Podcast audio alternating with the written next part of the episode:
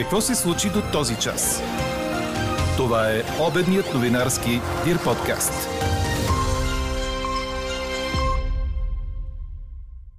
Няма припокриване на разходите за изграждане и за поддръжка на уличното осветление в София, категоричен е Борис Бонев. Получава се малко като вие ядете свинско, аз зеле, заедно да ядем свинско с зелен.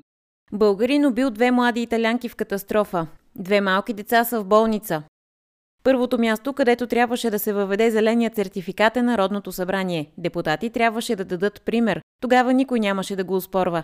Това е само един от знаковите коментари по днешния ни въпрос. Подкрепяте ли отпадане на зеления сертификат? Кои други ваши коментари ни впечатлиха, ще чуете в края на подкаст новините.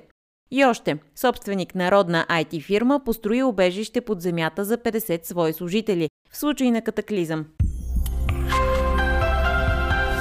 Говори Дирбеге. Добър ден, аз съм Елза Тодорова. Чуйте подкаст новините по обяд на 31 януари. На по-топъл и слънчев януарски ден се радваме днес в сравнение с последните дни. Температурите са между 6 и 11 градуса в повечето места. Вятърът отслабва. Облачността от запад обаче ще се увеличава и в следобедните часове ще бъде незначителна. Утре също ще бъде сравнително топло, макар и облачно и дъждовно. Подробната прогноза за вторник на синоптика ни Иво Некитов очаквайте във вечерните подкаст новини. Независимият общински съветник Борис Бонев направи още разкрития за цените на уличното осветление в София, след като по-рано заместник кметът по транспорт Кристиян Кръстев защити обществената поръчка. По думите на Кръстев, приблизително една и съща била средно претеглената цена, заплащана от общината на двете фирми, които отговарят за уличното осветление в София. Търговската стратегия на едната била да даде по-високи цени за изграждане и по-високи за поддръжка, а на другата обратно – по-низки за изграждане и по-високи за поддръжка. Според Бонев обаче разликите в цените на двете фирми са огромни – между 3 и 77 пъти и няма логично обяснение за тях. Заместник кмета по транспорт е подписал три анекса към този договор, с което част от цените действително са намалени. Но каква е уловката? Първо, от общо 190 позиции в количествената сметка, само 16, на само на 16 позиции цените са намалени. Всички с точно 11%. Не в 11 пъти, както би следвало преди, че имаме разлики до 76 пъти. 11%. След намаляването на цените обаче, виждате, че разликите между двете фирми отново остават изключително високи. Аргумента, който заместник кмета започна да изказва в публичното пространство за някаква компенсация. Те се били компенсирали цените. Едното за поддръжка, другото за строителство и понеже едната фирма била по-скъпа на едното, пък другата на другото и това едва ли не се нулирало. Първо, това са пълни глупости, защото това е признание за факта, че очевидно и двете фирми са дали нереално високи цени. Едната просто в поддръжката, другата в строителството, което е недопустимо и отново говори за пороци в обществената поръчка. Второто нещо е, това са две отделни пера. Едното е ново строителство, другото е поддръжка и не трябва да ги бъркаме. Помежду ни получава се малко като вие ядете свинско, аз зеле, заедно ядем свинско с зеле. Нали? А не се правят по този начин сметките. И освен това, както казах и в началото, една лампа дори да бъде възложена, разликата в цената между едната и другата фирма ще бъде 4 пъти и половина, независимо каква е разликата в поддръжката. След заседание на правителството очакваме по-късно днес прес-конференция от министър-председателя Кирил Петков, който през уикенда каза, че днес ще назначи проверка по случая. Утре Българ Газ ще внесе предложение за намаляване на цената на газа с поне 17%, каза пред БНТ сваленият директор на дружеството Николай Павлов. Според него Българгаз е, цитирам, доста апетитно дружество, което е в отлично финансово състояние с много добър авторитет и огромен фактор на пазара. Това е пазар за близо 3 милиарда лева. По думите му, дружеството не може да бъде приватизирано, защото няма активи. Най-големите активи са договорите, които Българ Газ е постигнала. Павлов добавя и че е бил включен целият инструментариум, включително полицейски, за да се натиска дружеството и ръководството. Казва и, че проверките на Българския енергиен холдинг и на Държавната агенция Национална сигурност не доказали нарушения, а имало само несъстоятелни констатации. Какво още очакваме да се случи днес? Националният осигурителен институт разкрива гореща телефонна линия за пенсионни консултации, съобщиха от прес-центъра на ведомството. От днес на телефон 02 926 11 11 или на мобилен 0882 187 111, желаящите могат да получат информация за актуалните промени в пенсионното законодателство, за правото на пенсия и за възможностите за пенсиониране.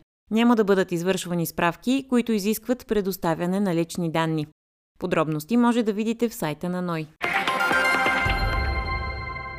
35 годишен български шофьор е предизвикал с нощи катастрофа с две жертви на магистрала в Италия, а след това избягал. Въпреки това, полицията го е задържала, информира 24 часа, цитирайки италиански медии. Българинът ударил силно с джипа си Land Rover, кола с марка Fiat Panda. В нея пътували две италянки с две малки деца. Жените са загинали на място при удара, а децата са тежко ранени. Лекари се борят за живота на малките. И за още един тежък случай. Двама германски полицаи са били застреляни тази нощ при рутинна пътна проверка на автомобил в западната част на Германия, предаде Associated Press. Двойното убийство било извършено около 4.20 близо до град Кузел.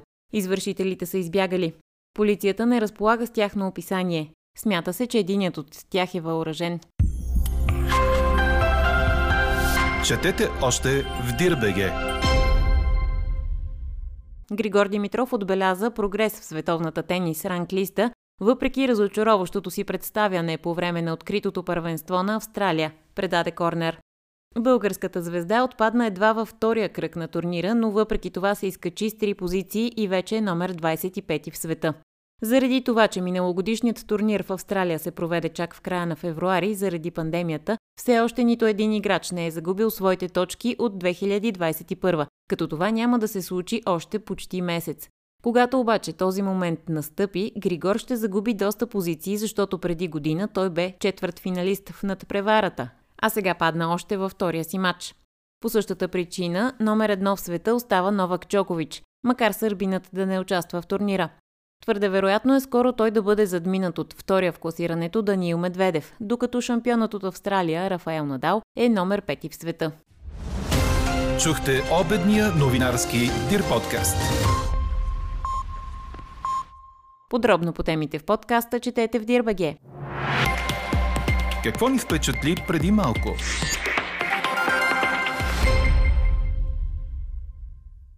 Собственик на IT фирма направил укритие под земята, в което могат да се скрият 50 от неговите служители и техните семейства в случай на природен катаклизъм или световна катастрофа. То се намира в планината на километри от София. Димитър Димитров вярва, че късметът на земните жители да няма унищожителна катастрофа през последните 100-200 години няма да е безкрайен. Затова създал тайното място, което само си произвежда ток и разполага с оранжерия с енергийни панели, която може да осигури храна за година, разказва самият Димитров пред BTV. В укритието има и консерви с храна за цяла година. Служителите там ще разполагат и с данните на клиентите си, така че да ги обслужват независимо какво се случва наоколо. Съоръжението е снабдено и с арматура от неръждаема стомана, което го прави сигурно обежище при всякакъв интензитет на слънчево изригване, допълва Димитров. А какво ще кажете за това?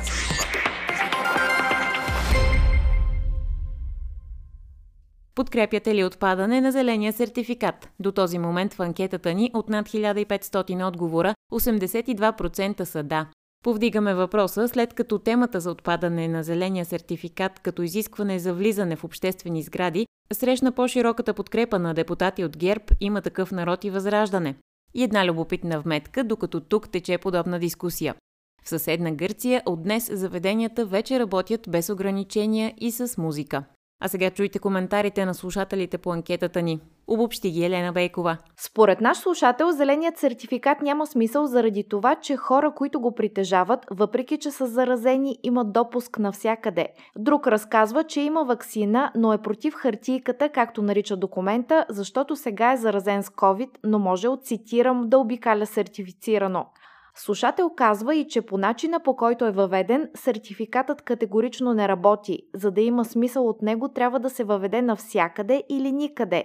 Според друг, този документ трябва да е валиден само за пътуване извън страната. А ето и едно мнение в подкрепа на сертификата. Да ви напомня ли, че ние сме държава членка в Европейския съюз. Длъжни сме да спазваме съюзното законодателство и когато това е въведено с регламент, да го прилагаме пряко. За мен също е трудно да закупувам и да се движа с маска, да излизам в отпуск за да се вакцинирам, да ровя за сертификата в телефона си, когато искам да вляза в някой голям магазин, но разбирам и съм с ясното съзнание, че тези мерки са въведени от знаещи и умни специалисти и целта им е да предпазят онези, които все още не са заразени или нас самите, които тежко в болница прекарахме заболяването. В болницата съм виждал сърцераздирателни сцени, които не пожелавам на никой да ги вижда. Аз самия вече година и половина след като го изкарах, искам да се оттърва от този спомен, но това не ми се отдава. Анкетата продължава. Гласувайте и коментирайте в страницата на подкаста. Експертен коментар ще чуете във вечерния ни подкаст в 18. Слушайте още, гледайте повече и четете всичко в Дирбеге.